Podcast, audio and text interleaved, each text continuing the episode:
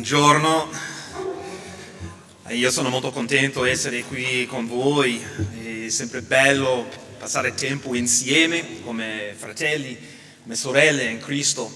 E, e come il pastore Renulfo ha detto ieri sera, noi, uh, noi, voi come Chiesa, anche la nostra uh, Novate Milanese, uh, abbiamo un collegamento siciliano in un certo senso, eh, perché ci sono alcuni membri, uh, non ex membri, non piace questa, questa, frase, però, questa espressione, però membri della Chiesa che uh, hanno passato tempo qui a Caltanissetta e infatti ovviamente vi porto i saluti dei vostri fratelli e le, le vostre sorelle in Cristo dalla Chiesa riformata Filadelfia, a Novate Milanese eh, e soprattutto eh, una famiglia in particolare, la famiglia Pinelli, è un membro della famiglia in particolare perché lei mi ha detto che guarda, questo è molto importante per me, Lia Pinelli, lei vi saluta perché sono sicuro che lei mi chiederà se l'ho fatto. Quindi, e niente, anche un, è molto bello uh, parlare su Machen, J. Gresham Machen, e il suo libro bellissimo, importante, uh, il cristianesimo e il liberalismo. Uh, questo è stato uno dei primi libri che mi è stato assegnato quando io sono entrato al seminario di Westminster molti anni fa. E, è un libro importante Uh, tutti i libri di Machen sono belli, sono, sono importanti, però oggi eh, vogliamo eh, prendere in considerazione eh, il cristianesimo e il liberalismo e tocca a me in particolare capitolo 3, Dio e l'uomo. Dio e l'uomo. Se vogliamo comprendere il Vangelo, dobbiamo prima capire qualcosa di Dio e qualcosa di noi stessi. Dio è il creatore, noi invece siamo creature, ovvio. Dio è santo, infinito, noi invece siamo peccatori, siamo finiti. E queste due distinzioni fondamentali rivelano il nostro problema più grande come esseri umani, cioè come posso io, un peccatore, essere giusto di fronte a un Dio santo che odia il peccato? Questo è il nostro problema più grande e, e la buona notizia ovviamente è che c'è una soluzione, meno male. La soluzione è la persona e l'opera di Gesù Cristo. Dio incarnato, che ha fatto per noi ciò che noi non riusciamo a fare da soli. Perché Cristo, nostro Salvatore, obbedì alla legge di Dio al posto nostro guadagnandoci la giustizia di cui avevamo bisogno per essere giustificati. Ecco la buona notizia. E lui andò sulla croce per pagare il prezzo del nostro peccato. La buona notizia, quindi, è che non siamo salvati a causa della nostra obbedienza, ma a causa di quella di Cristo. Questa è la buona notizia. E ecco perché J. Gresham Machen, quando stava morendo in un letto di ospedale a Bismarck, North Dakota, il primo gennaio 1937, inviò un telegramma al suo caro amico e collega John Murray e gli disse sono così grato per l'ubbidienza attiva di Cristo. Senza di essa non c'è speranza.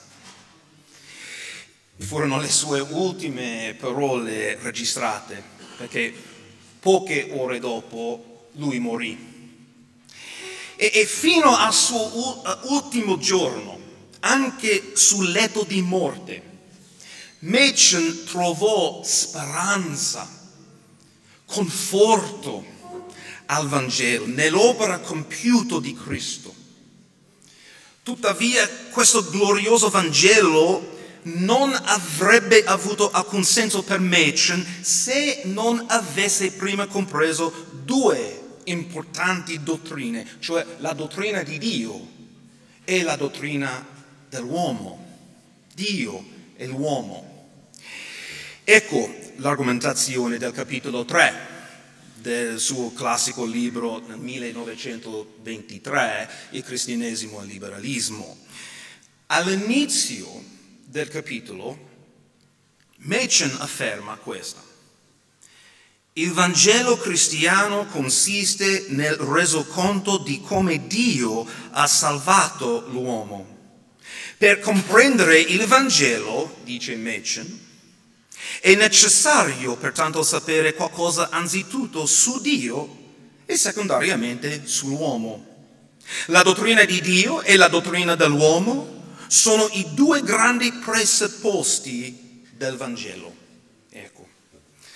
Eppure Machen si lamentò del fatto che ai suoi tempi questi due grandi presupposti, queste due grandi dottrine del Vangelo venivano abbandonati. Machen fu ministro nella Chiesa presbiteriana storica negli Stati Uniti uh, il Presbyterian Church USA, non Presbyterian Church in America, noi presbiteriani sem- sem- sono sempre in confusione, ma la Presbyterian Church USA è la denominazione storica per i presbiteriani negli Stati Uniti e era la sua denominazione per molti anni, quella di Machen. E, e fu anche professore, come abbiamo sentito ieri sera uh, dal, dal, pastore um, uh, Clay Canard, fu anche professore eh, su, uh, di Nuovo Testamento al seminario teologico di Princeton per molti anni. Eppure ai tempi di Machen, L'ascesa del liberalismo teologico aveva talmente permeato la Chiesa che anche queste istituzioni calvinistiche riformate iniziarono ad abbracciare il liberalismo ed abbandonare le dottrine bibliche e storiche di Dio e dell'uomo. Per Machen questo era niente meno di una separazione dal Vangelo e dal cristianesimo. Dice lui, con riferimento a tali proposti, presupposti, scusate, e per quanto riguarda il Vangelo stesso, il liberalismo moderno è diametralmente opposto al cristianesimo. Era una religione diversa, completamente diversa. E, e Machen non ha esagerato. Perché? Perché le idee hanno conseguenze. Carissimi, le idee hanno conseguenze.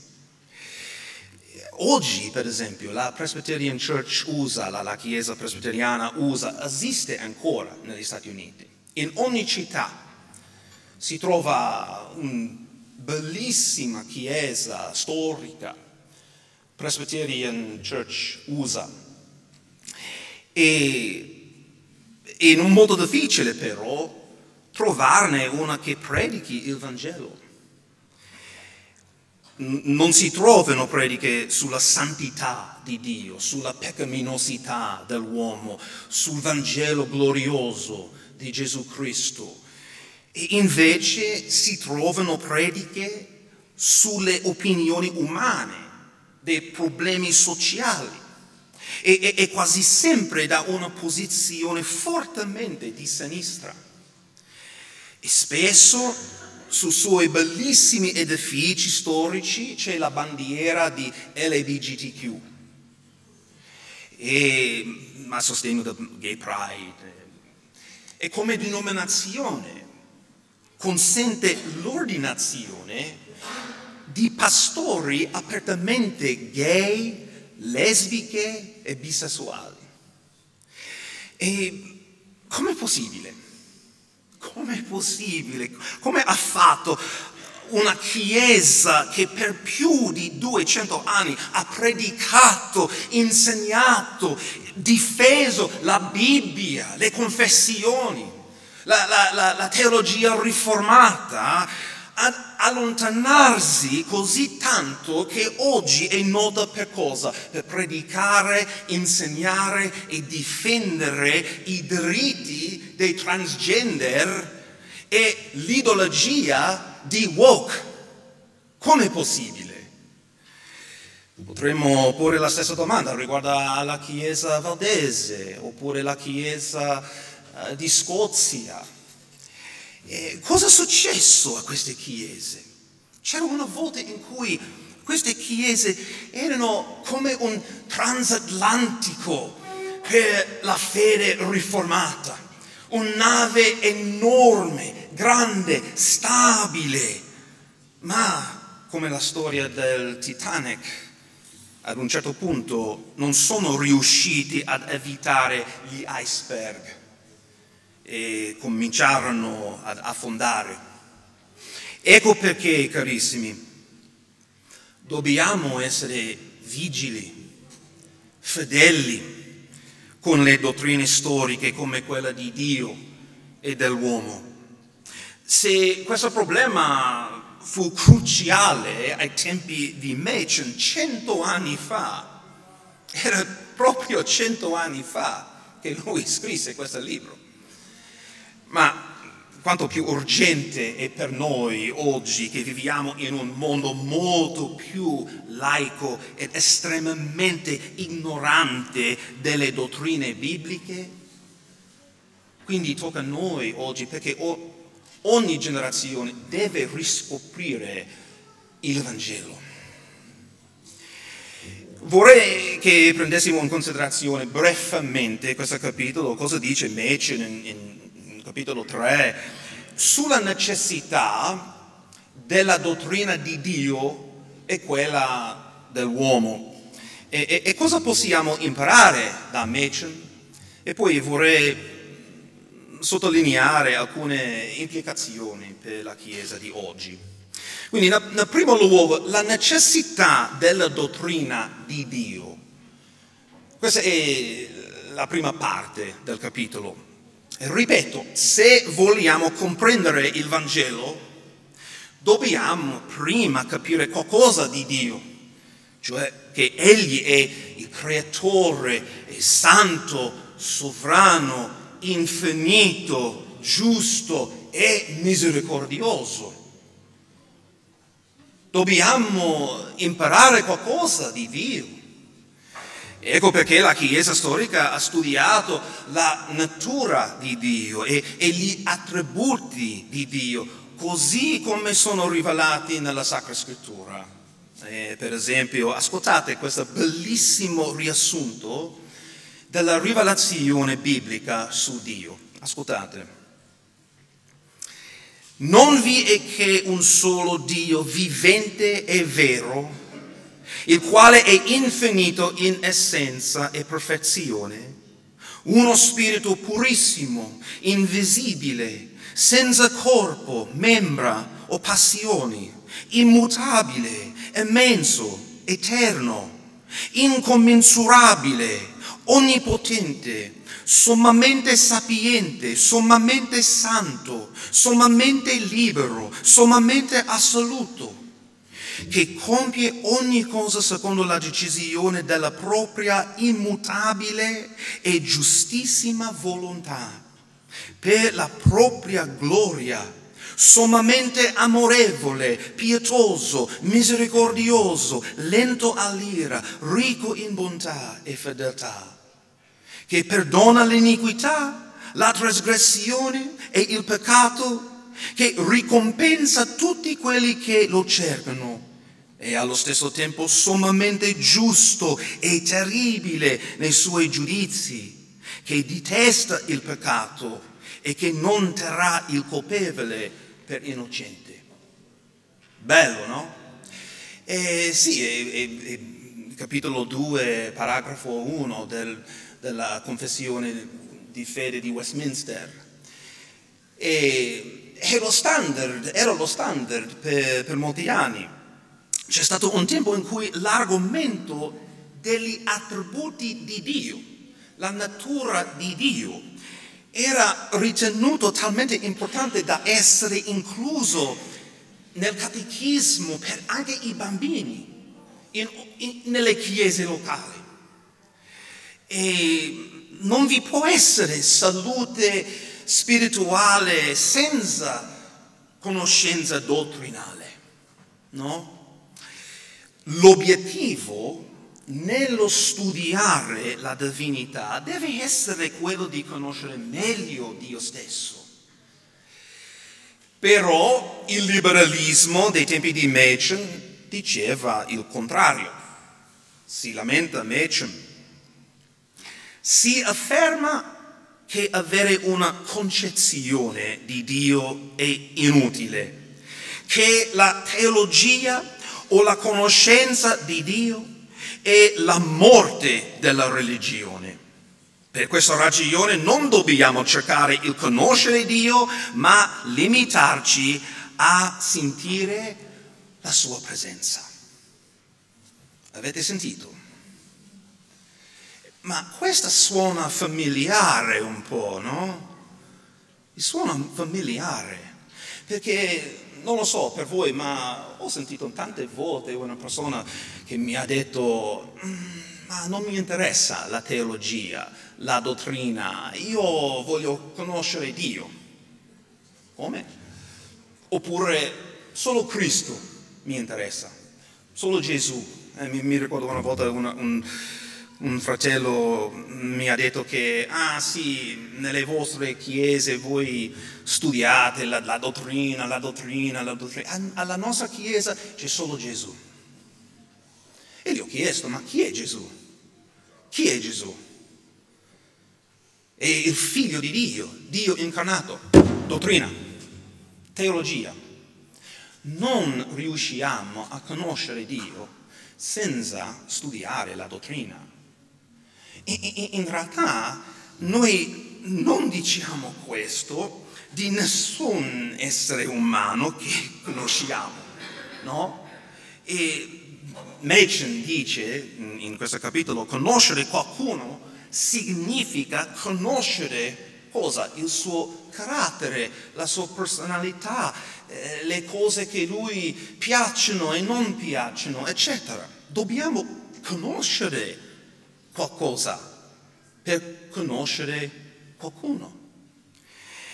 Ecco perché afferma Machen, ora, se l'affetto umano dipende davvero dalla conoscenza, perché dovrebbe essere altrimenti per quel supremo rapporto personale che sta alla base della religione?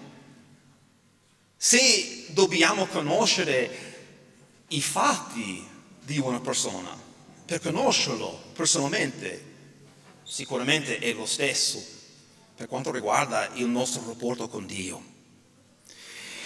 In realtà quando qualcuno dice non voglio studiare dottrina o teologia, voglio solo conoscere Dio, quello che intendeva è davvero non voglio conoscere Dio, voglio solo sentire la sua presenza, oppure Peggio, voglio conoscere un Dio che io ho fatto.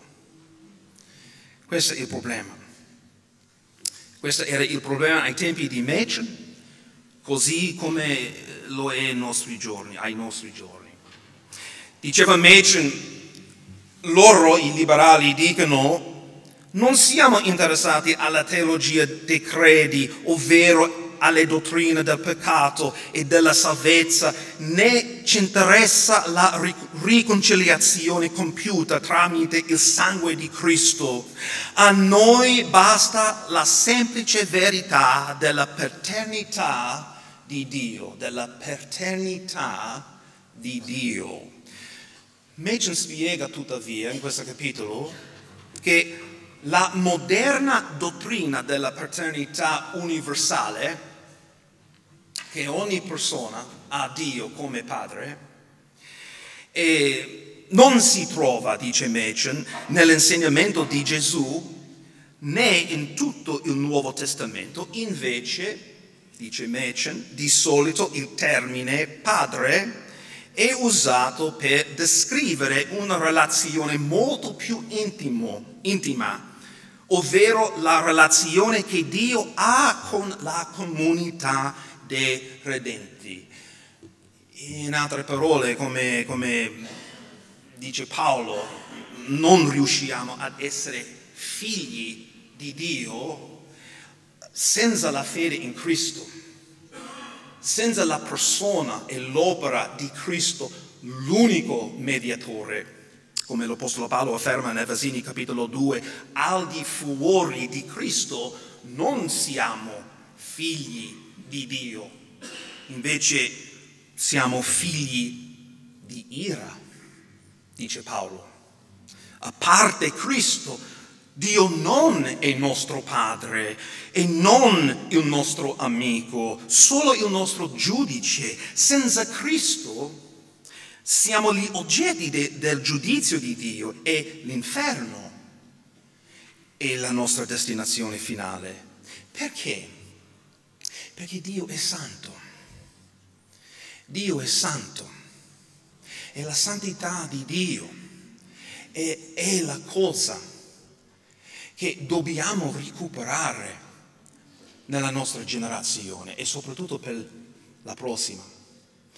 La santità di Dio. Dio è assolutamente distinto da tutte le sue creature e esaltato al di sopra di esse con maestà infinita, come creatore.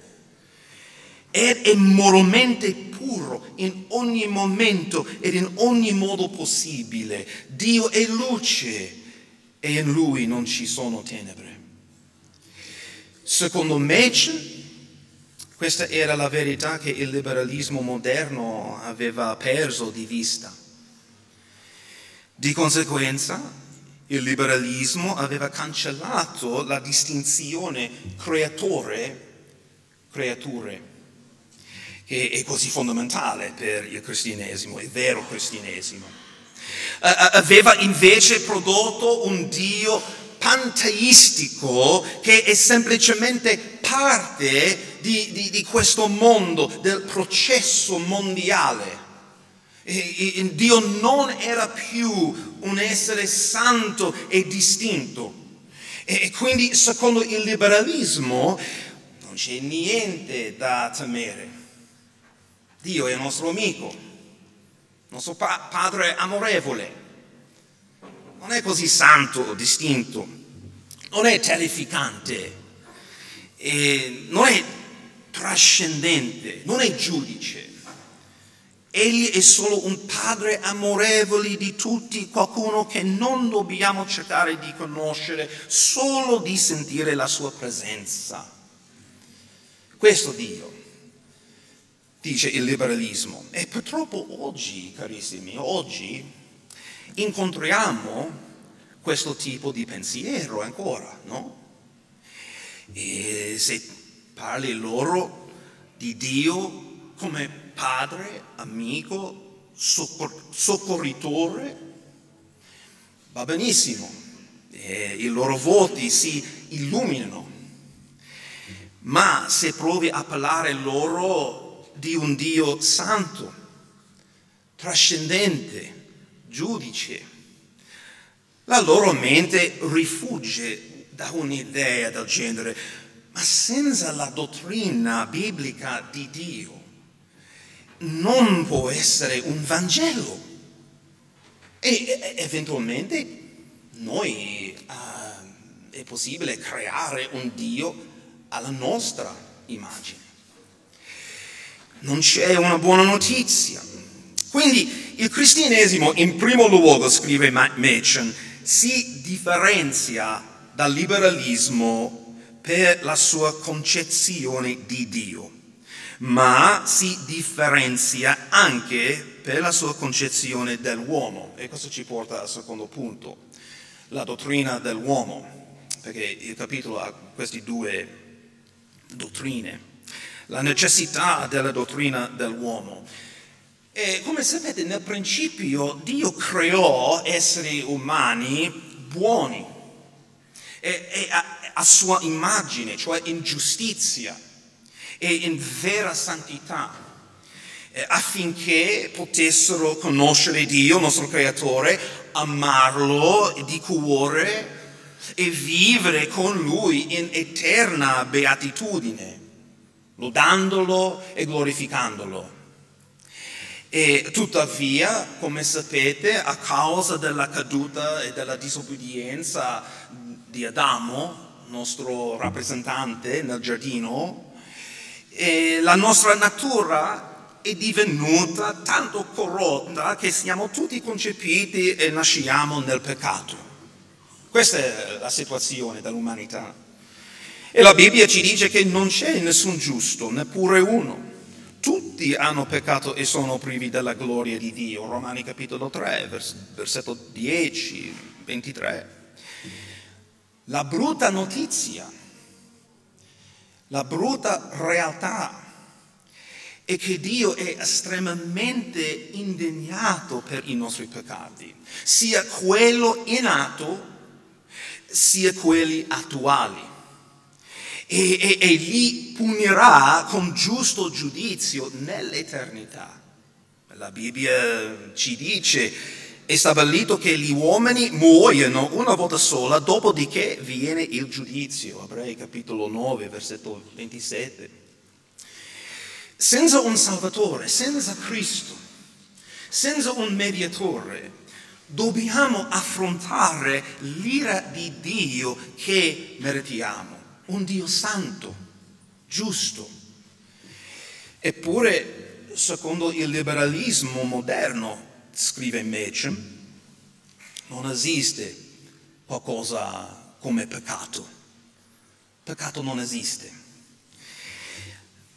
scrive Machen, alla radice del movimento liberale moderno sta la perdita della coscienza del peccato. Un tempo la coscienza del peccato era il punto di partenza della predicazione, ma la predicazione cristiana, dice lui, ma oggi non le è più. Caratteristica dell'età moderna è sopra ogni altra cosa la suprema fiducia nella bontà dell'uomo. E, e, anche questo suona familiare, no? Ma è sempre così. Quando incontriamo qualcuno, di solito è normale, oggi nella nostra cultura, sia qui in Italia, sia in America, per esempio, nel mio paese, le persone di solito dicono, eh, io sono una brava persona. Io sono una brava persona. Ok, ho capito, però è sempre la prima cosa che una persona dice da se stesso. Eh, io sono una brava persona. Viviamo in un'epoca post-illuminista e terapeutica in cui pensiamo naturalmente a noi stessi come buoni, come pane. Siamo buoni. E il problema è che la Chiesa, la Chiesa cristiana, non è sempre stata fedele nel predicare la legge di Dio, la legge santa e, e, e la pecaminosità dell'uomo. Invece, secondo Machen, quando la Chiesa abbracciò il liberalismo, abbracciò una forma di paganesimo. Spiega Machen, il paganesimo è quella visione della vita che trova il più alto fine dell'esistenza umana nel sano, armonioso e gioioso sviluppo delle facoltà umane. L'ideale cristiano è molto diverso, dice Machen. Il paganesimo ha una visione ottimistica dell'uomo nel suo stato naturale. Il cristianesimo invece è la religione dei cuori infranti. Cosa significa? In altre parole, quando sentiamo che la legge di Dio, quando, quando sentiamo la legge viene predicata e, e mette a nudo il nostro peccato, piangiamo in un certo senso, no? E a causa della nostra miserabile condizione. Ecco perché la predica della legge è così importante. Questa distinzione tra la legge e il Vangelo è fondamentale.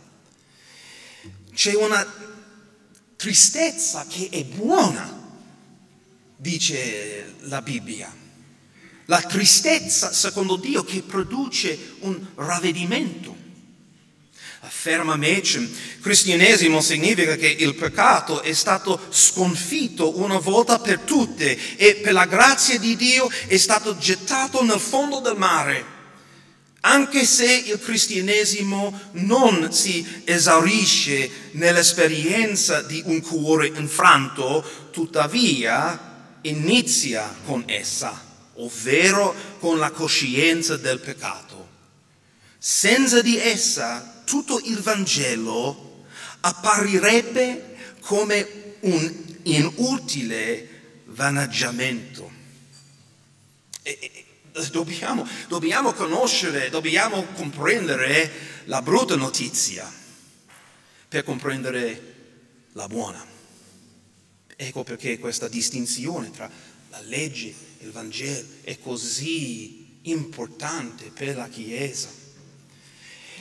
E purtroppo oggi questo non è solo un problema nelle chiese liberali, è, è, è, facile, è facile parlare delle chiese liberali, guarda la bandiera di LGBTQ, eccetera, eccetera. Però abbiamo un problema nella chiesa evangelica oggi, un grande problema. Perché tutta questa roba anche tocca la, la Chiesa evangelica oggi, in un certo senso. Molte chiese evangeliche non predicano la santità di Dio, la pecaminosità dell'uomo, il Vangelo glorioso di Cristo attraverso la sua vita, la sua morte, la sua risurrezione. C'è c'è un tipo di, una forma di secolarismo non molto diversa da quella che Machen combatteva ai suoi tempi. Perché per esempio negli, negli ultimi 20 anni eh, c'è un sociologo, Christian Smith, che fece diversi studi molto importanti e ha esaminato la vita religiosa e spirituale degli adolescenti americani provenienti da una ampia gamma di retroterra culturali.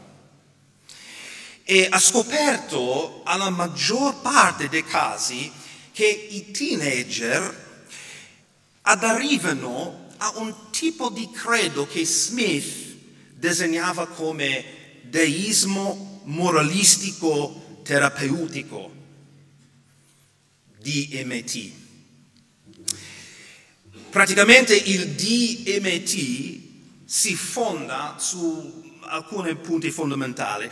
Lo scopo centrale della vita è essere felici e avere una buona autostima. Non serve che Dio sia particolarmente coinvolto nella vita di ognuno, eccetto quando serve per risolvere un problema. E le brave persone, quando muoiono, vanno in paradiso.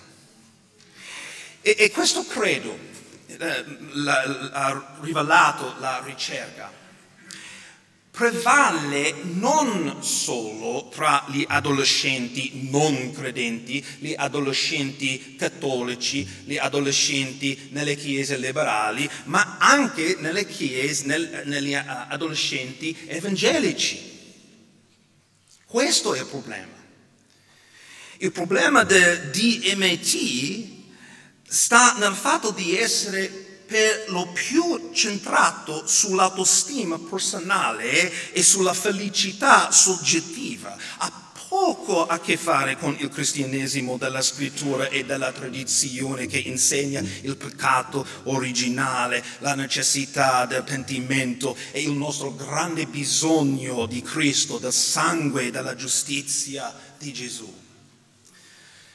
E poi Smith fece altri studi esaminando gli adolescenti come adulti. E la sua conclusione è che il DMT rappresenta la religione di fatto, di fatto non solo dei teenager, ma anche degli adulti di America, compresa la maggioranza degli evangelici abbiamo bisogno di una riforma moderna,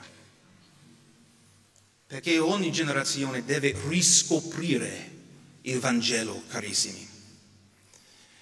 E la verità è che abbiamo bisogno di una riforma moderna della Chiesa locale di oggi e, e dobbiamo recuperare le dottrine bibliche, storiche, fondamentali di Dio e dell'uomo.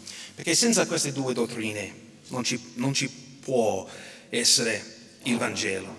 Quindi, per concludere, cosa possiamo imparare da Machen e la sua forte critica al liberalismo dei suoi tempi, soprattutto per quanto riguarda le dottrine di Dio e dell'uomo? Vorrei porre tre domande. Ci sono tante cose che dobbiamo fare, però per evitare gli iceberg, perché tocca a noi anche questa responsabilità. Ci sono molte cose da fare e molte cose che dobbiamo fare. Vorrei porre tre domande. Prego che queste domande inducano a riflettere su ciò che facciamo in chiesa ogni settimana, tutti noi, tutti noi. E prego che ci sfidino ad essere fedeli con la dottrina biblica e per mezzo della grazia di Dio vigili per trasmetterla alla generazione successiva, proprio come lo, lo fu Mece.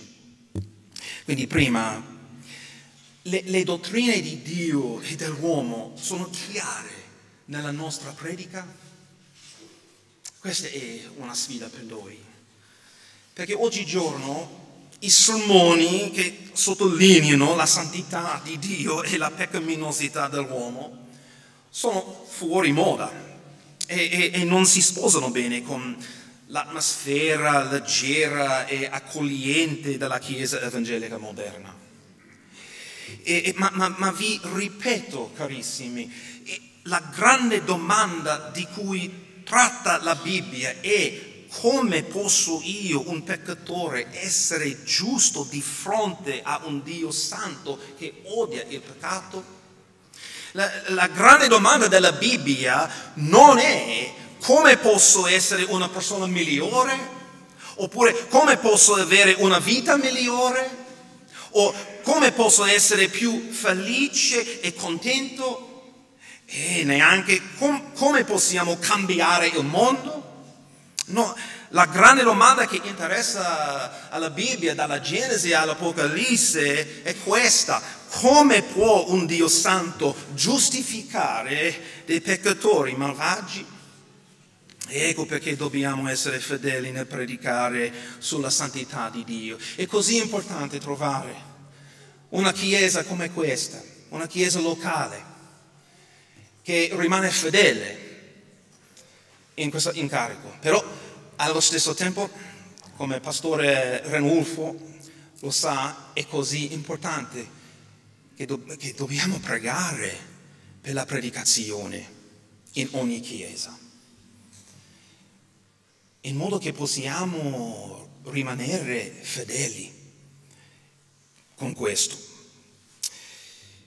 Ecco perché dobbiamo essere fedeli. E perché un sermone che non predica queste cose, la, la santità di Dio, la peccaminosità dell'uomo, il glorioso Vangelo di Cristo, a causa della sua vita, morte e risurrezione, non può essere definito un sermone cristiano. Che Dio ci aiuti ad essere fedeli e vigili nella nostra predicazione di Cristo. Seconda, la, le dottrine di Dio e dell'uomo sono chiare nel nostro canto? Perché il, il, il fatto è che ciò che cantiamo ci catechizza e soprattutto la prossima generazione. La nostra teologia è modellata dalle canzoni che cantiamo in chiesa ogni domenica.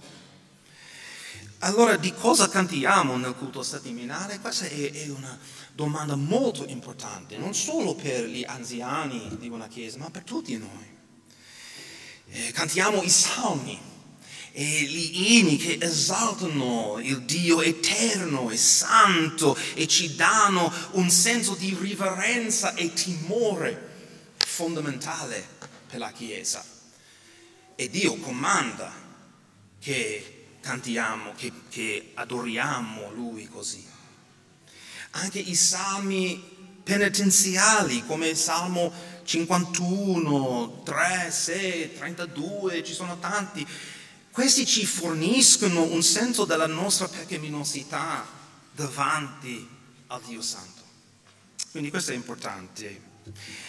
E la terza, le dottrine di Dio e dell'uomo sono chiare nella nostra liturgia? Mi spiego. Le liturgie della riforma protestante nel XVI secolo avevano sempre un posto per la lettura della legge santa e la confessione dei peccati e una dichiarazione del perdono di Dio. Questa pratica storica e biblica è così importante perché queste cose ci forniscono un senso del Dio Santo, la dottrina di Dio, la nostra peccaminosità, la dottrina dell'uomo e la buona notizia di Cristo. Ogni settimana, quindi questo è importante, molto molto importante, che Dio ci aiuti ad essere vigili in queste cose e che Egli rafforzi la sua Chiesa con una buona conoscenza della verità, in modo che ognuno di noi possa dire con fede e gioia oggi e alla fine della nostra vita, come disse Machen, sono così grato per l'ubbidienza attiva di Cristo. Senza di essa non c'è speranza. Amen.